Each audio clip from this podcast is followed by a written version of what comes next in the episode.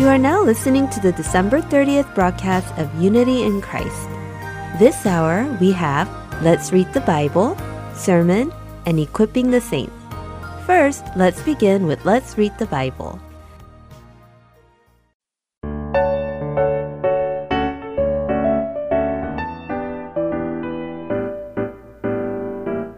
Hello, listeners. I am Nicole, the host of Let's Read the Bible. There is a saying teach your children to catch fish, not just give them fish. It means that we should not only focus on giving our children what they need right now, but also help them be able to live their lives in the future. However, it seems that many parents today do not teach their children how to catch fish, but rather they seem to be fulfilling everything their children demand and want from an early age. They may even consider this as loving their children. But who can teach us how to truly love our children? Is there anyone who can show us what true love for our children really means? In the Bible, in John 4:16, it is said that God is love. He is the standard of love, and love is everything to him. He is also our Father.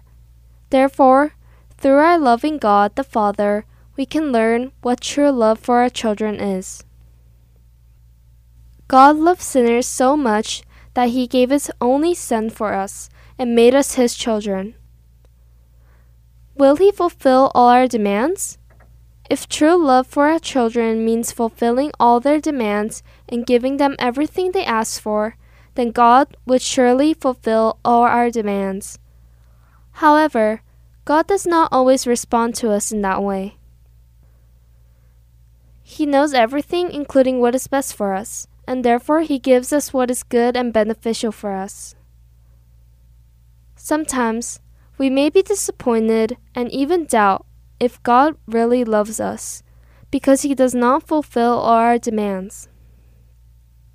However, as time goes by, we realize that God truly loves us and did not allow us to have what we demanded because it was not good for us.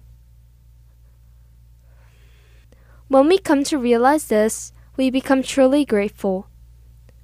If we truly love our children, we will naturally give them what is good and beneficial for them. The author of Proverbs gives us advice and warning with that thought in mind. In particular, in Proverbs 13:24, he talks about love for our children. Whoever spares the rods hates their children, but the one who loves their children is careful to discipline them. Of course, in this day and age, physically punishing our children is culturally difficult. However, the essence of the proverb is still something we should remember. That is, raising your kids by spoiling them is not love. Rather, the Bible says that it is hating your child if you don't discipline them properly. Those who love their children discipline them diligently, which means getting up early and disciplining them without delay. If you truly love your children, you will guide them to the right path, and sometimes discipline is necessary for that. It is like how God disciplines us to lead us on the right path. As it says in Hebrews 12:7, endure hardship as discipline. God is treating you as his children. For what children are not disciplined by their father? So, just as God leads us on the right path, we must also educate our future generations to follow the right path. Let's read Proverbs chapter 13, 1 to 25 together. A wise son hears his father's instruction, but a scoffer does not listen to rebuke. From the fruit of his mouth a man eats what is good, but the desire of the treacherous is for violence. Whoever guards his mouth preserves his life. He who opens wide his lips comes to ruin. The soul of the sluggard craves and gets nothing, while the soul of the diligent is richly supplied. The righteous hates falsehood, but the wicked bring shame and disgrace. Righteousness guards him whose way is blameless, but sin overthrows the wicked. One pretends to be rich, yet has nothing. Another pretends to be poor, yet has great wealth. The ransom of a man's life is his wealth, but a poor man hears no threat. The light of the righteous rejoice, but the lamp of the wicked will be put out. By insolence comes nothing but strife, but with those who take advice is wisdom. Wealth gained hastily will dwindle, but whoever gathers little by little will increase it. Hope deferred makes the heart sick, but a desire fulfilled is a tree of life. Whoever despises the word brings destruction on himself, but he who reveres the commandment will be rewarded. The teaching of the wise is a fountain of life, that one may turn away from the snares of death. Good sense wins favor, but the way of the treacherous is their ruin. Every prudent man acts with knowledge, but a fool flaunts his folly. A wicked messenger falls into trouble, but a faithful envoy brings healing. Poverty and disgrace come to him who ignores instruction, but whoever heeds reproof is honored. A desire fulfilled is sweet to the soul, but to turn away from evil is an abomination to fools. Whoever walks with the wise become wise, but the companion of fools will suffer harm. Disaster pursues sinners, but the righteous are rewarded with good. A good man leaves an inheritance to his children's children, but the sinner's wealth is laid up for the righteous. The fallow ground of the poor would yield much food, but it is swept away through injustice. Whoever spares the rod hates his son, but he who loves him is diligent to discipline him. The righteous has enough to satisfy his appetite but the belly of the wicked suffers want. We just read Proverbs 13. God bless you. Goodbye.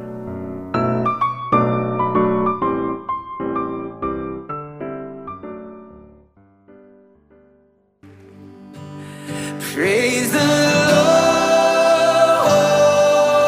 Lord. His mercy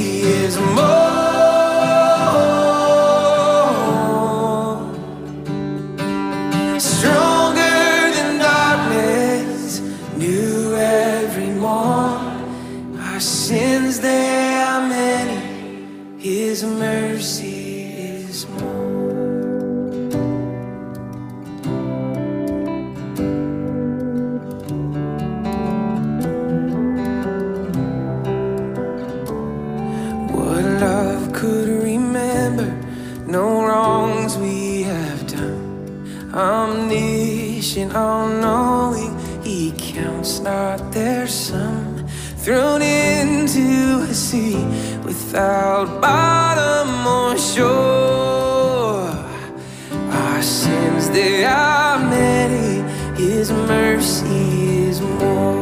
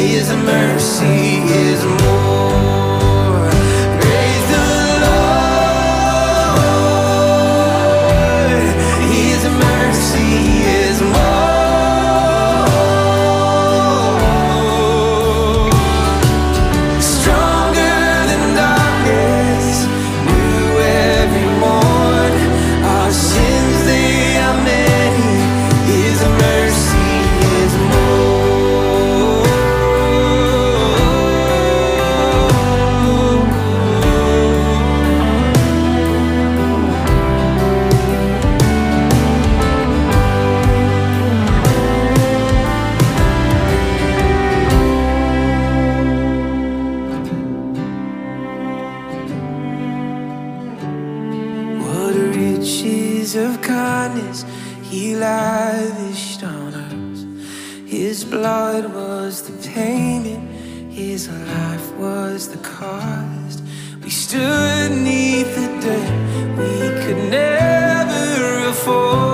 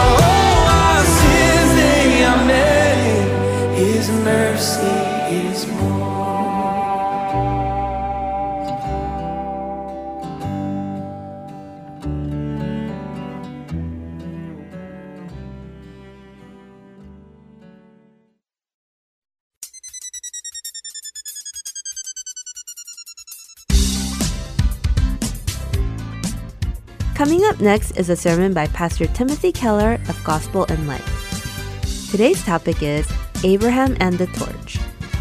I hope you have a blessed time with Pastor Timothy. The passage on which the teaching is based is Genesis chapter 15, verses 1 to 21. After this, the word of the Lord came to Abram in a vision. Do not be afraid, Abram. I am your shield, your very great reward.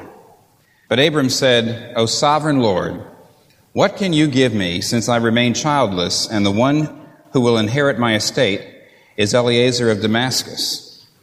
And Abram said, You have given me no children, so a servant in my household will be my heir.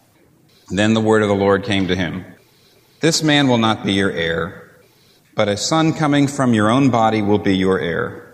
He took him outside and said, Look up at the heavens and count the stars, if indeed you can count them. Then he said to him, So shall your offspring be. Abram believed the Lord, and he credited it to him as righteousness. He also said to him, I am the Lord who brought you out of Ur of the Chaldees to give you this land to take possession of it. But Abram said, O sovereign Lord, how can I know that I will gain possession of it? So the Lord said to him, Bring me a heifer, a goat, a ram, each three years old, along with a dove and a young pigeon. Abram brought all these to him, cut them in two, and arranged the halves opposite each other. The birds, however, he did not cut in half. Then birds of prey came down on the carcasses, but Abram drove them away. As the sun was setting, Abram fell into a deep sleep, and a thick and dreadful darkness came over him. Then the Lord said to him, Know for certain that your descendants will be strangers in a country not their own, and they will be enslaved and mistreated 400 years. But I will punish the nation they serve as slaves, and afterward they will come out with great possessions. You, however, will go to your fathers in peace and be buried at a good old age. In the fourth generation, your descendants will come back here, for the sin of the Amorites has not yet reached its full measure. And when the sun had set and darkness had fallen, a smoking fire pot with a blazing torch appeared and passed between the pieces. On that day, the Lord made a covenant with Abram and said, To your descendants I give this land, from the river of Egypt to the great river, the Euphrates, the land of the Kenites, Kenizzites, Kadmonites, Hittites, Perizzites, and Rephaites, Amorites, Canaanites, Girgashites, and the Jebusites. And this is God's Word. Now we go back to a series we've been doing, and we're looking in the Bible at persons, people who have had unusual encounters with God, direct encounters with the raw presence of God, and almost in every case, extremely strange and sort of uh, awe inducing uh, narratives Most of them are pretty famous. Uh, there's two places where Moses has a face to face encounter with the holy, with the presence of God. And one of them is uh, the burning bush, very famous. Another one is where he's up on the mountain and God puts him in the cleft of the rock and the glory of God passes by. Uh, another one, of course, we've already looked at is Jacob wrestling with, uh, with God, wrestling in the dark. Uh, another one, which we haven't looked at yet, but it's coming, is Isaiah, who comes into the, the temple and, uh, and he sees the Lord high and lifted up, and there's smoke and there's earthquake and everything is trembling. These are all, um, oh, I don't know how to put it. I say that they're, they're all sensational. And, and perhaps as a result of that, they're all very, very uh, famous. But this situation in which Abraham, one of the great figures of history, has a face to face meeting with God, it's one of the strangest, it's one of the weirdest of all the stories in the Bible, and it's very, very seldom looked at. It's not very well known, it's not very famous. We're trying to remedy that. Let's just get right into it, and you'll see the relevance of it pretty quickly. In verse 1, it says, After this, the word of the Lord came to Abram in a vision. Do not be afraid, Abram. Now, right away, that, you know, raises the question, why is Abram afraid? What's going on? And so we have to step back for just a moment, and we have to ask ourselves, who is Abraham? And what is his relationship with God? And why is he afraid? And why is he struggling? And so on. Now, if you stand back and look at Abram, you see that history of Abraham and uh, God starts back in Genesis chapter 12.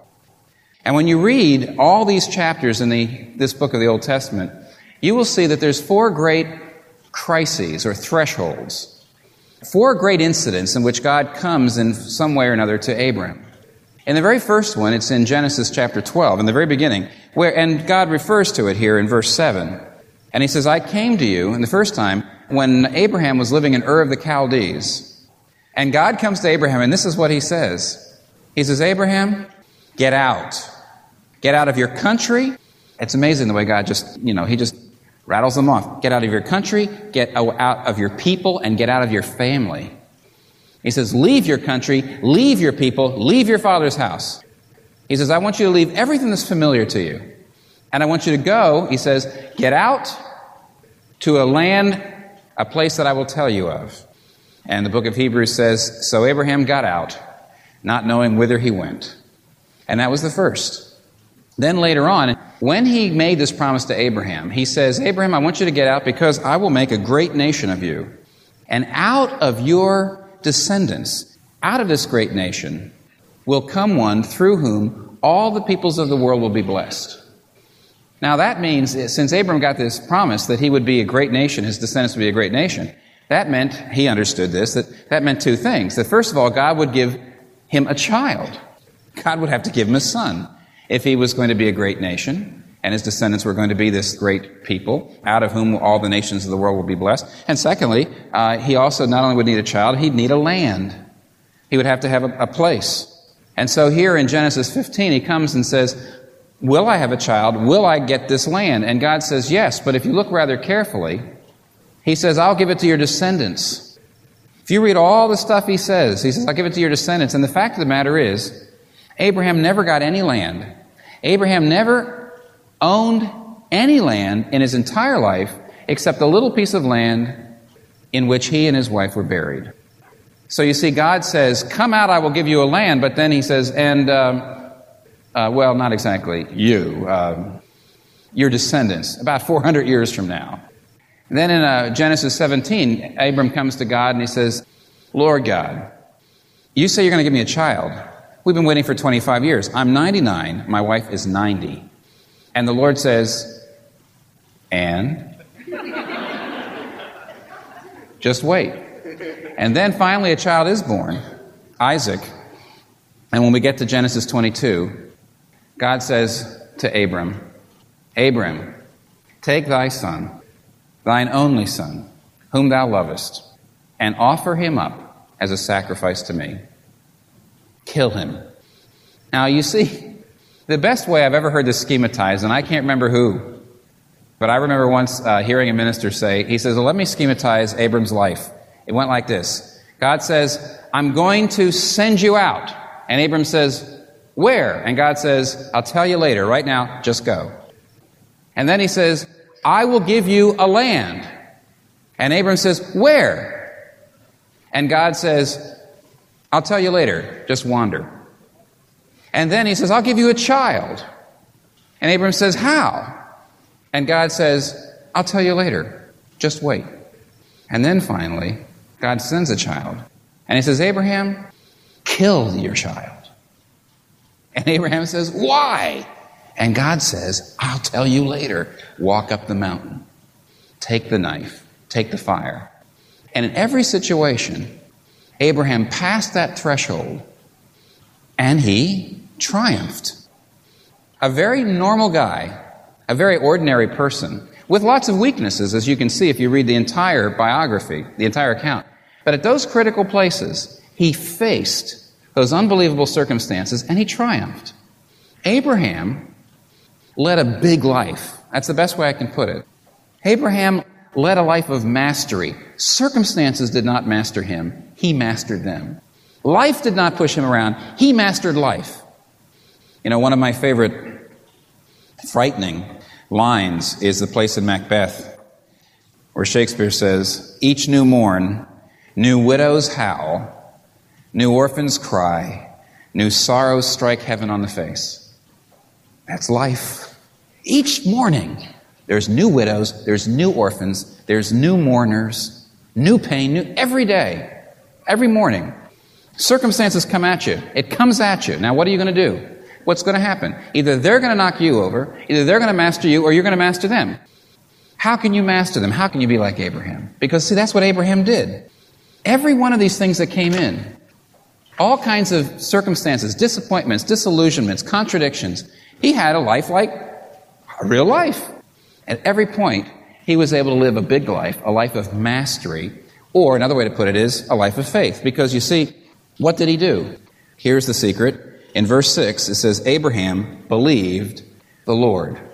And this was the secret. You see, it's one thing to believe in the Lord, and that's very good. But what Abraham did was he believed the Lord. You see that? See, of course, in order to believe the Lord, you have to believe in the Lord. But you can believe in the Lord and not believe the Lord. What Abraham did was he trusted the promises. He trusted the things God said. No matter what the circumstances, he took hold of them and he trusted them and he based his life on them. And as a result, he lived this big life. And so can you. You see, there's this very interesting passage in Hebrews chapter 6, verse 17, that refers to Genesis 15, as we're going to see in a minute. It refers back to the fact that God came to Abram and made a promise. And in Hebrews 6, 17, uh, we read, it says, God wants to make the unchanging nature of his purpose clear to the heirs of what was promised. So he confirmed it with an oath, that we who have fled to take hold of this hope may be encouraged. We have this hope as an anchor for the soul firm and secure. That's a wonderful passage. We have this hope like an anchor for the soul. Now, that's what Abram had. Abram took God's promise. He didn't just believe in God, he believed God, and he used it as an anchor. Now, the reason that uh, the anchor is used here as a metaphor, uh, in Hebrews 6, it says, if you, what, what is your hope? What is your hope? What is the anchor of your soul? What is it that really makes you feel like, boy, I've got confidence to live life? If it is whatever, if it is your job, if it is your looks, if it is your talents, if it is a friend, do you have a friend who's an anchor? The, the, the, one thing that makes you feel like that, that will always be there. No, no friend will always be there. No family will always be there. No talent will always be there. Your looks certainly will not always be there. Whatever it is that you put your anchor down into, if it's a circumstance, it's like putting it in the water. All this stuff is water. Everything but the promise of God is water. It's ebbing and flowing. If it looks like it's flowing now, it'll ebb later. That's the way water is. You have got no hope unless you can put it beneath the water into something that's not water. If you anchor your life into circumstances, Nothing. You'll be tossed all around. This says the only way that you've got hope is if you anchor it into something that's not a circumstance, something that doesn't change, something that's heavier than heaven and earth, something that will outlast heaven and earth. Not only will it outlast your, uh, your friends, not only will it outlast your looks, your abilities, your job, it will even outlast the rocks at the bottom of Lake Erie. It's the promise of God. And Abram was able to get the anchor of his heart down that far. How did he do it? Well, it happened one day like this. See, in verse 8, he says, and here's, this just goes to show you that he's a human being like all of us. God had given him these promises, and he says, I will give you this land, I will make you a great nation, I will bless all the earth through you, I will give you a child, and I want you to live as if those things are going to happen. No matter what it looks like, no matter what the circumstances, put your anchor down into that. And what does Abram say? He says, okay. He says in verse 8, but how can I know? How can I know? Boy, there's, there's a guy like us. And God says, let me help you get the anchor down. And this is what he does. The first thing is, so the Lord said to him, bring me a heifer, bring me a goat, bring me a ram, each three years old, along with a dove and a young pigeon. Now, what in the world is he doing? And what's interesting here is that Abram, it says Abram brought all these to him, cut them in two, and arranged the halves opposite each other. The birds, however, he did not cut in half. And when the birds of prey came down on the carcasses, Abram drove them away. What is going on? Now, the reason this sounds so difficult to understand is because we don't live in that day and time. Abraham wasn't even really given instructions. God says, Bring me these animals, and Abraham immediately knew what to do with them. He came and he cut them in pieces, except the small birds, and he laid them out. What's going on? He was doing something that everybody in those days and times would have known, but you and I don't. And so we have to understand. You see, how did they sign a contract? How do we sign a contract? Yesterday I did a wedding. And at the end of any wedding in New York City, uh, at the end of the wedding, you get out a piece of paper, it's called a license, and the bride and the groom sign it. And then the, there's two witnesses that sign it. And then I, the minister, sign it. In a sense, at the wedding, you get up and you make these promises. You say, I take you in plenty and in want, and in joy and in sorrow, in sickness and in health, as long as we both shall live.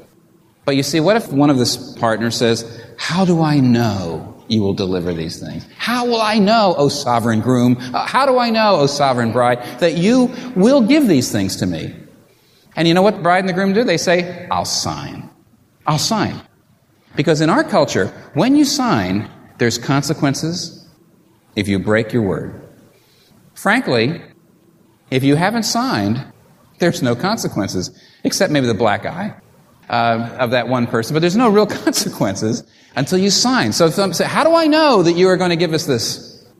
You say, I'll sign. But not back then, because you see, Abram lived not in a written culture, but in an oral storytelling culture. And the way they made contracts was actually a lot more effective than the way we do. Because what they would do is whenever they made a contract, and someone says, okay, you promised me this, how do I know you will do it? The way they would put themselves in a position where there were consequences for the brokenness of their word is that they would act out the consequence of unfaithfulness right before everyone. So, for example, let me, let me read you something that's pretty interesting. This is in Jeremiah 34. In Jeremiah 34, verse 18, we read this. This is what the Lord says You have not obeyed me. The men who violated my covenant and have not fulfilled the terms they made, I will treat them like the calf they cut in two and walked between the pieces. The leaders of Judah and Jerusalem who walked between the pieces, I will hand them over to their enemies, and their dead bodies will become food for the birds of the air and for the beasts of the earth. Now, do you realize what he's saying? In those days, the way you took an oath was not by signing. What would that mean? Here's what you would do is you would take an animal, you would slay it, you would cut it, put it down on the ground, and you would walk between the pieces, and this is what you were saying. You're saying, if I do not do everything that I am promising now, may I be cut off, may I be destroyed, may my flesh lay on the ground to feed the birds of the air and the beasts of the field. That's what you're doing. A fairly effective way, don't you think? You see, vivid, but when you did it, you were bound. You acted out the curse. Now, when Abraham was told, Bring me all these pieces, he immediately knew what was going on. This was a covenant ratification ceremony. This was the making of a contract. He knew right away, and he figured. Verse 12 As the sun was setting, Abram fell into a deep sleep, and a thick and dreadful darkness came over him. Now, this is actually a little hard to understand Does it mean he actually went into sleep and he dreamed about it? On the other hand, down here in verse uh, 17, it says, Then when the sun had set and darkness had fallen, a smoking fire pot and a blazing torch. Evidently, it's almost like the darkness came over him a darkness of heart, a darkness of mind. It was overwhelming. It crushed him to the ground. There was this unbelievable darkness, this unbelievable horror, this unbelievable terror. It was a dreadful darkness. And it came over him and it put him almost into a kind of trance. And out of that dark cloud, God spoke about dark things. And he says, Know for certain that your descendants will be strangers. And he, he explains to Abraham the history of his descendants, that they are going to be slaves. They're going to be exiles. They're going to be away from this land and they won't come back for 400 years. But then, finally, in verse 17, and when the sun had set and darkness had fallen, a smoking pot and a blazing torch appeared. Now, this smoking pot and blazing torch, nobody quite knows exactly how to translate this. It's very hard to know. But here's what we know something appeared, and these are the same words the words for smoke and the words for blaze. And it's the same words used to describe the top of Mount Sinai when God came down on it years later. And the same words that were also used to describe the pillar of God's presence. The fiery cloud, you see, the pillar of God's presence, his Shekinah glory, sometimes looked like smoke. It was called a cloudy pillar. Sometimes it looked like fire. But here's what it was it was severe. It was, it was the presence of God, and it was a pain to even look at it. And the best one I've ever heard to describe this was one minister who put it this way. He says, At that minute, suddenly, in the midst of the darkness, a searing streak of lightning appeared and held its shape. It spewed fire and smoke and sparks. It was the presence of God. But it wasn't just the presence of God that astonished Abram, but what it did. Look, verse 17. It passed between the pieces. It went down the aisle made by the pieces. And here's the reason this was so strange. This is so incredible. This is the gospel. This is the whole gospel. There is no place in the New Testament that gets as thoroughgoing as this. Here's what's going on. You see, there's always two problems with trusting God, with living confidently. There's always two problems with living a confident big life. Why is it that you and I aren't living the same kind of life that Abraham had? There's always two problems.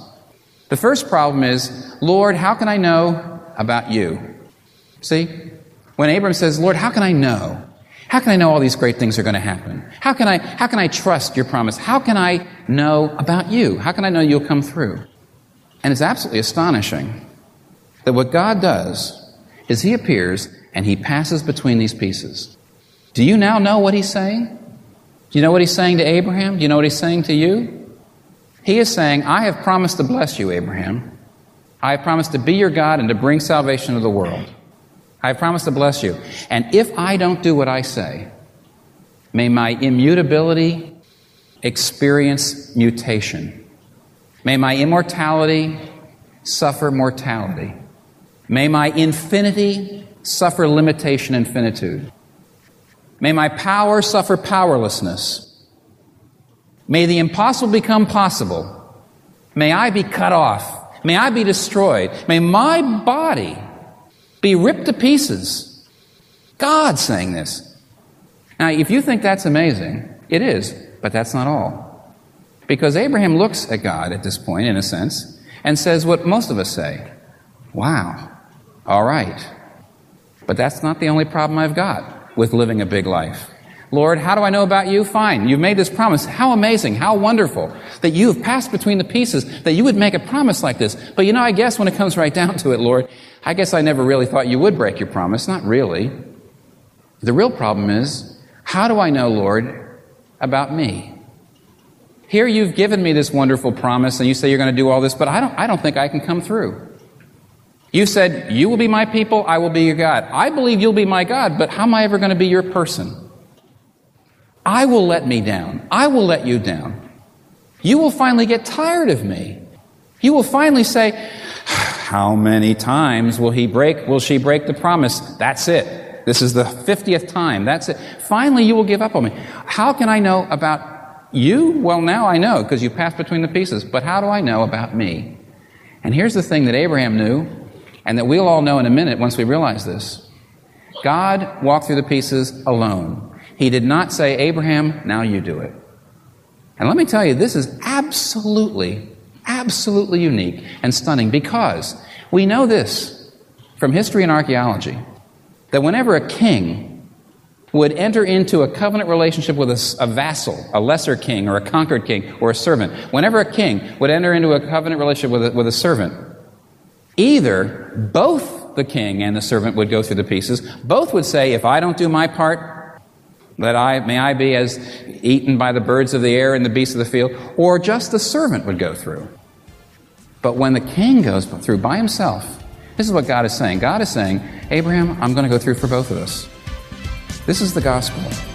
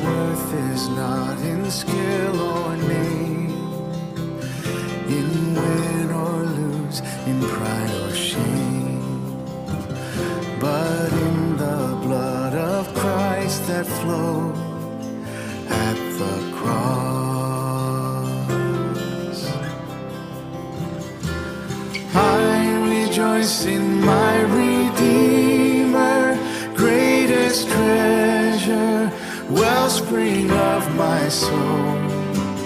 I will trust in him no other. My soul is satisfied in him alone.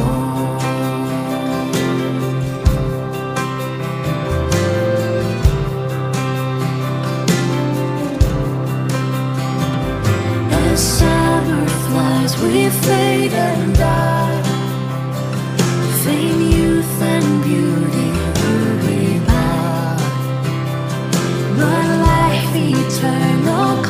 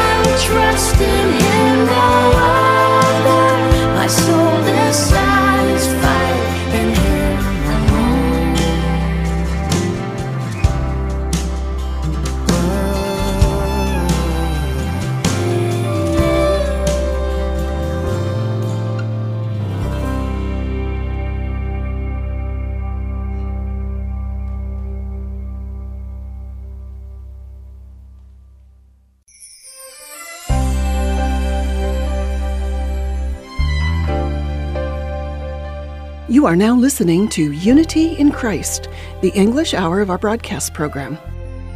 Here at Heart and Soul Gospel Ministries, we strive to aid in the spiritual maturity of our listeners. Since 2000, we have dedicated our lives to make disciples of all nations through internet broadcasting or through our CD delivery program. Now you can find all the programs of Heart and Soul on podcast.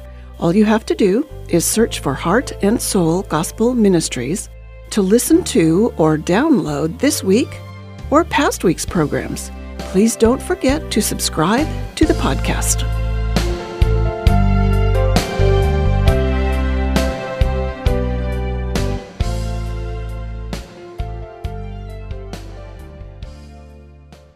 The following program is called Equipping the Saints. Hello, Heart and Soul listeners. I'm Pastor Greg Lundstedt, and I'm so glad that I can share my series from Equipping the Saints with you. I pray that God will grow each and every one of you in Christ through this series.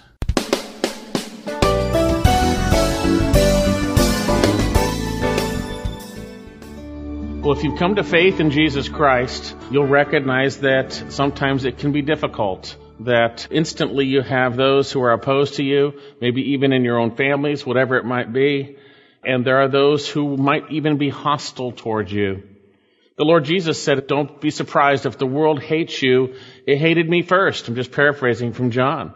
The reality is, man apart from Christ doesn't want Christ and hates Christ. And so when you come to faith, you're going to have opposition. You're going to have difficulty. There's the temporal sufferings, but there's the glories to follow.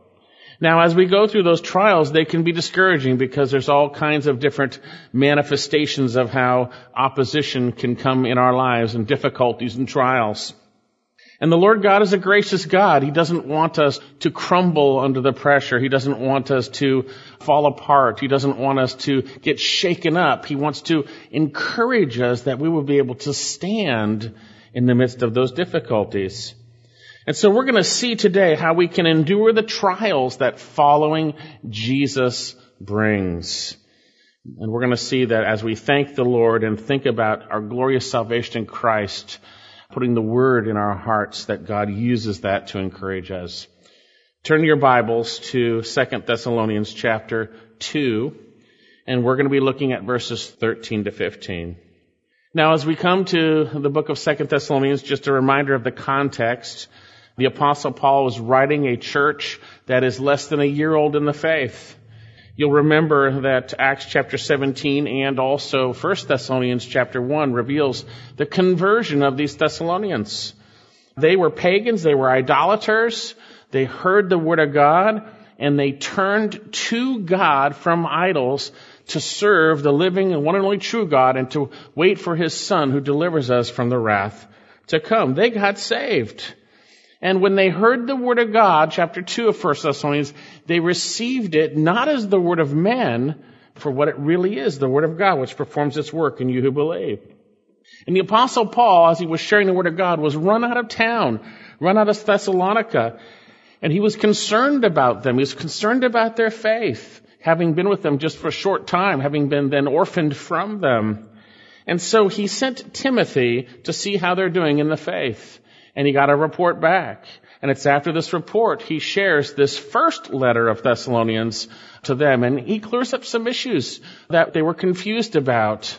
And then in less than a couple months probably he wrote Second Thessalonians because it's very clear that chapter one of Second Thessalonians speaks of Paul, Silvanus, and Timothy, and there was only a short window that they were together. And so it's probably within a year. They're still less than a year old in the faith. And there are some other issues that have come up that Paul is concerned about for the faith of these Thessalonians. Indeed, in chapter 1 of 2 Thessalonians, we see that they were suffering greatly for their faith. You know, Jesus said, you know, you count the cost. You don't go out and just build something not counting the cost and understanding what's needed. Otherwise, you're going to be laughed at when you don't complete it. The reality is there is a temporal cost to following Jesus Christ. And that cost comes in many different ways. One is persecution. It's a temporal cost. And these Thessalonians, they were suffering at the hands of their countrymen. They were suffering for coming to Christ. And the apostle Paul shares that, and he shares in chapter one that God hasn't missed a beat. That those who are bringing about this persecution, those who we see in chapter two have rejected the gospel, rejected Christ, that they're going to pay the penalty. They're going to pay the penalty for their sinfulness. And we see that Christ is going to come ultimately and be glorified and that his saints are going to marvel in that, that there's the sufferings for the glories to follow. And then we saw in chapter 2, as we're looking today, and we'll read through part of that, that there were some bad guys out there in the church. Oh, really? Yes, bad guys in the church. They creep in unnoticed. Jude says certain men have crept in unnoticed. And they come in, they sneak in, they distort the word of God. They try to shake up those who are in the faith. And there were those who were doing that, and we'll read this in a minute. But they were saying, in essence, to these Thessalonians, that the day of the Lord has come. And we've studied this in many times, many different portions, so you can get the CDs. But for the Thessalonians, that would shake them up. They're in their trials, and the day of the Lord has come, God's judgment upon the earth. Wait a second. He's supposed to come for us first and deliver us before the wrath to come. Something's wrong. And so Paul has to correct that and share that, hey, you're okay, guys. Don't be quickly shaken. Don't be tossed around. The day of the Lord, God's wrath upon this earth before Christ comes personally, will not come unless that apostasy comes and the man of lawlessness is revealed, the Antichrist. We've talked all about that. We've gone through that and we've seen that and we're going to just review that very briefly. But in our passage today, he moves to encourage these believers, to encourage them because their destiny is not the destiny of those who have rejected Christ. Okay, so with that in mind, turn to Second Thessalonians chapter 2, and I'm going to read up to our passage. And again, we've gone through about three or four sermons already in this chapter, and so a lot of it is kind of complex, but it's not complex, but it is. So just if you need to review that, you can get those CDs. But our passage hinges on what we've studied already, so I'm going to read up to it. Second Thessalonians chapter 2 verse 1, and it says here, now we request you, brethren, with regard to the coming of our Lord Jesus Christ and our gathering together to Him. Hey, you know, chapter 4 of 1 Thessalonians, you know the Lord's going to come for you. He's going to gather you together. You know that. He says, in regards to that, that you may not be quickly shaken from your composure or disturbed either by a spirit or a message or a letter as if from us, that's counterfeit, to the effect the day of the Lord has come don't get shaken up. If someone shares that to you, it's not true. And he's going to explain why, and we've seen this already. Let no one deceive you in any way, for it, that's the day the Lord, will not come unless the apostasy comes first. When God's day of wrath and judgment comes upon this earth, the earth is going to have to have turned completely against Him first. The apostasy is a complete turning away. There's going to be a wholesale turning away of those who would name the name of Christ. They're going to turn away. They're going to reject that. They're going to turn. The apostasy comes first, and that he says, the man of lawlessness is revealed, the son of destruction, who opposes and exalts himself above every so-called God and object of worship, so that he takes his seat in the temple, displaying himself as being God. That's the Antichrist. Okay, we talked all about that. Do you not remember while I was still with you, I was telling you these things? Paul's like, hey, I was with you for three weeks. I was telling you about this stuff. It's not too complex. Here's what God has said. Here's what's going to happen. And he says here, and you know what restrains him now, so that in his time he may be revealed. For the mystery of lawlessness is already at work. Only he who restrains him will do so until he is taken out of the way or out of the midst. You see, Satan's unchained evil, in a sense, is restrained right now. It's restrained. God is restraining it, but He's restraining it through the church, through His Spirit in His people. There is a restraint on evil, but that restraint will be gone when God takes His people, when He comes to gather them up to Himself. And when that happens, all hell will break loose. And as we've seen, this man of lawlessness will ultimately declare himself to be God, the Antichrist. Okay, we went through all that, a lot of scriptures. But notice, He says here, and then that lawless one will be revealed, whom the Lord will slay with the breath of his mouth and bring to an end by the appearance of his coming. That is the one whose coming is in accord with the activity of Satan, with all powers, signs, and false wonders, and with all the deception of wickedness for those who perish, because they did not receive the love of the truth so as to be saved. There's a time coming in this world where sin and evil is going to be dealt with directly. God is allowing it to go on right now because he's unwilling that any should perish. If he was to judge your sin and evil before you got saved, you would be judged and you wouldn't be able to be saved. He's gracious. He's patient. But there's a time when the world will, in a wholesale sense, will turn away from the Lord after God's people have been removed, taken away. There'll be some remnant that gets saved, but in a wholesale sense, the world will rebel against the Lord, the Antichrist will be in charge, will have that, all the stuff we've talked about, and that's when Christ will come, slay his enemies and the beast, and establish his kingdom. But it has to get to the worst it's gonna get. And that's the day of the Lord. We're not going to go through it. And so Paul's explaining that. Thessalonians, don't get shaken up. You're not going through it. And so he says here, with all power, signs, and false wonders, with all the deception of wickedness for those who perish, because they did not receive the love of the truth so as to be saved. And for this reason, God will send upon them a deluding influence that they might believe what is false in order that they all may be judged who did not believe the truth but took pleasure in wickedness. You see, God's a gracious God. And He announces the truth. The truth is that we're sinners and that we need a Savior and that He sent His Son Jesus Christ. He took on human flesh and He went to the cross and He bore our sins in His body on the cross in our place. God requires death for sin. God requires the wages of sin is death. And if Christ didn't come, then we would all die in our sins and we would pay the penalty for our sins forever and ever. But God sent His Son. He loved us so much and he paid the penalty for us. And if you're willing to humble yourself, which God says to every man, declares to every man at all to repent, and you repent and trust in Christ, you will be forgiven. You will be given the righteousness of Christ. But if you reject that, reject the love of the truth so as to be saved, if you don't believe you're a sinner in need of a Savior, you don't believe that Jesus is God who took on human flesh and died and rose from the dead, you don't call upon Him, then you and your lot is the lot of those in the day of the Lord, that they might be judged who did not believe in the truth but took pleasure in wickedness. And so it's a pretty serious thing. We talked about it last time. And now we hear that, we go, wow, you know, some of your visitors are going, oh, this is a real exciting, encouraging sermon. Well, it is going to be encouraging because he's talking about the lot of those who are not the Thessalonian church. He's talking about those who've rejected Christ. And if you've rejected Christ, then yes, this is a very, very serious thing. But now he's going to move and talk to the Thessalonians in contrast and say, hey, but for you guys, this is what awaits you. And this is what you need to do in the midst of this difficulty. And here's our passage. But we should always give thanks to God for you, brethren, beloved by the Lord, because God has chosen you from the beginning for salvation through sanctification by the Spirit and faith in the truth.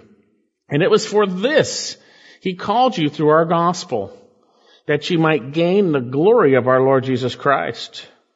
So then, brethren, stand firm and hold to the traditions which you were taught, whether by word of mouth or by letter from us. And as I mentioned, the Thessalonians were greatly suffering. And the Lord wants to encourage them. And so how can we be encouraged? Well, I think first of all, we need to be giving thanks for what God has done for us. We need to be thankful. Notice in our passage here, verse 13, and we need to be thankful always for our salvation. But we shall always give thanks to God for you, beloved brethren of the Lord, because God has chosen you from the beginning for salvation. What a tremendous thing. Hey, they rejected the truth. They rejected the gospel. They chose to reject it. They're on their way to judgment.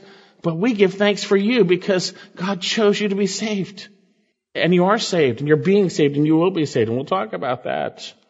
In contrast to those who have rejected the gospel, the good news of Jesus Christ, those who will go through the horrifying, terrible day of the Lord if they're alive at that time. They're going to be deceived and then judged. They're going to be destroyed eternally in the punishment in the lake of fire, a horrifying fate. In contrast to them, we give thanks for you. We give thanks for you. He says, but we should always give thanks. The word is, we're indebted. We're obligated. We're obligated in light of what God has done in you and what He's doing to give thanks to Him. We're obligated to always give thanks to God for you. Brothers and sisters, we've seen throughout the book of 1 Thessalonians and 2 Thessalonians, Paul was so thankful for their salvation, thankful to God for saving them. They were truly saved. They weren't make believers. They weren't phonies. They weren't pseudo Christians. They really truly turned to God from idols. They truly got saved. It says we should always give thanks to God for you. And that thankfulness is for their salvation. We see that. And notice he shares a term of endearment, a term of love. Brethren, beloved by the Lord. The term beloved here is a perfect passive form of agape. What does that mean? It means that it's a love that comes from God. It's come already and it still is there. You were loved, done deal, and you still are loved, but has nothing to do with you. It's God doing it to you. Beloved by the Lord. Beloved brethren by the Lord. Tremendous reality that salvation is based on the love of God. John 3:16 For God so loved the world that he gave his only begotten son that whosoever believes in him shall not perish but have eternal life or everlasting life. John 15:13 Greater love has none than this than one lay down his life for his friends.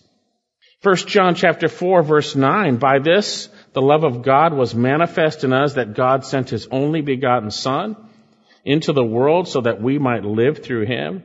In this is love, not that we loved God, but that He loved us and sent His Son to be a propitiation for our sins. That means satisfaction. God satisfied with Jesus, not satisfied with your work, satisfied with Jesus' work. Beloved, if God so loved us, we also ought to love one another. But God demonstrates His love for us that we were yet sinners, Christ died for us. Romans 5 8. Galatians 2.20, Paul says, I've been crucified with Christ. And it is no longer I who live, but Christ lives in me. And the life I live now, I live in the flesh. I live by faith in the Son of God, who loved me and gave or delivered himself up for me. We are brethren, beloved by the Lord. Notice he says brethren. It's a family relationship. Yes, God created everyone. Yes, He did. But we are not in His family until we trust in Christ and we are adopted into His family.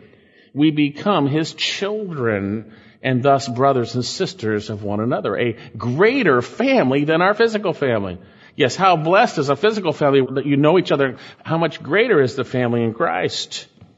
1 John chapter 3, see how great a love the Father has bestowed upon us that we should be called children of God. Wretched sinners, wicked hearts and minds, actions. Think about all the wicked stuff you've done. And He called us and He forgave us and we're in His family. What love is that? That's tremendous. So then, salvation is tied up in the love of God and we are His children because of that love through Christ. So Paul is obligated to always give thanks to God for these beloved brethren. But why?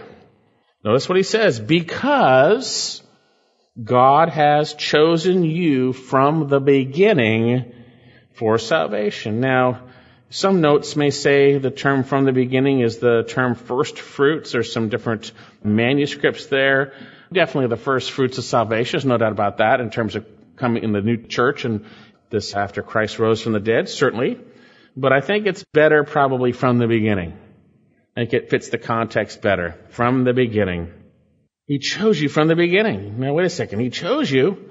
Now we get into the sadly divisive topic of election. And unfortunately, it's divisive, but it shouldn't be divisive at all because God's Word just talks about it. But unfortunately, the many hyper reformed type churches have made one doctrine the pinnacle of their theology and they built everything else around it and they have thus twisted other truths to line it up with one doctrine. Whenever one truth in scripture is raised above others, then it causes error. And the reality is, yes, there is election here. We're going to see it, but that's in the context of also God's love for us and human responsibility to respond to the gospel. So we have here this statement, He has chosen you from the beginning for salvation. The term chosen here means simply that, to choose. And it's used in a few other places and it has the exact same meaning in Hebrews chapter 11, it speaks of Moses choosing ill treatment with the people of God rather than to enjoy the passing pleasures of sin. He made a choice. Passing pleasures of sin, ill treatment with the people of God. He chose ill treatment. Philippians chapter 1, 22, Paul says, But if I am to live in the flesh, this will mean fruitful labor for me, and I do not know which to choose. Okay, that's one word. Now, it means to make a decision. Now, this is not the word that we get the word eklektos from, because there's another word that means to choose also that we see in other places. This one just means to choose, but it's a synonym. It means to choose. But we have seen in other places this idea of what we call election or God choosing. Turn to 1 Thessalonians, just one letter back. 1 Thessalonians chapter 1, verse 4. And this is after Paul gives thanks after Paul gives thanks for their salvation. 1 Thessalonians chapter 1 verse 4. Knowing, brethren, beloved by God, notice you have this nearby, the same, same thing, right? His choice of you. For our gospel did not come to you in word only, but also in power and in the Holy Spirit with full conviction. You really got saved, so that's an affirmation. He chose you. That's what he's saying knowing, brethren, beloved by God, His choice of you. Now, this word is where we get our word eklektos. It's ekloge. It speaks of the act of picking or choosing, and it implies a selection among others who are not chosen. That's what it means. And it occurs six times, and every time it occurs, it speaks of divine election upon human objects to bring them into a saving relationship with himself. It's spoken of the apostle Paul after his conversion when the good Ananias in Acts 9 questions the Lord about Saul, this bad guy formerly. And he says, the Lord said to him, go, in response to Ananias, go for he is a chosen instrument, an elect instrument of mine to bear my name before the Gentiles and the kings and sons of Israel. It's used four times in the book of Romans, clearly relating to God's independent choice of mankind in salvation. Now, a straightforward reading of Scripture, which cuts across the grain of man's pride, reveals that God chooses in advance who will be saved.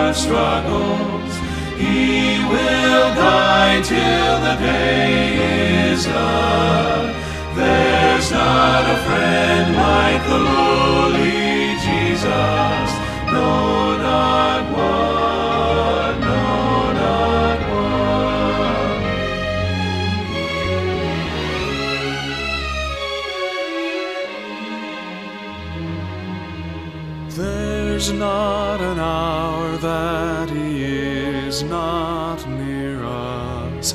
No, not one, no, not one. No night so dark, but his love can cheer us.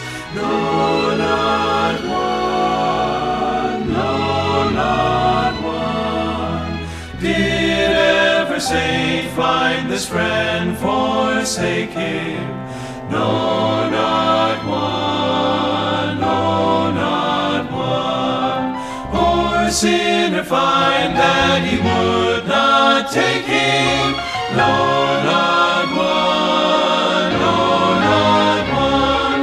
Jesus knows all about our struggles. He will guide till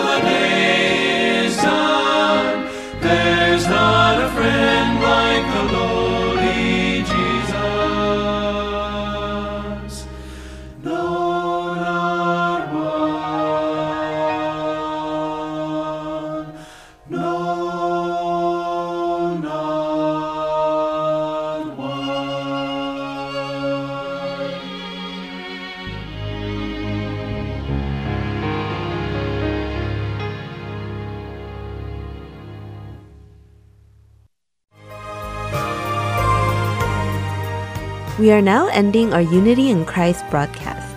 Thank you for listening, and I look forward to being with you again next week.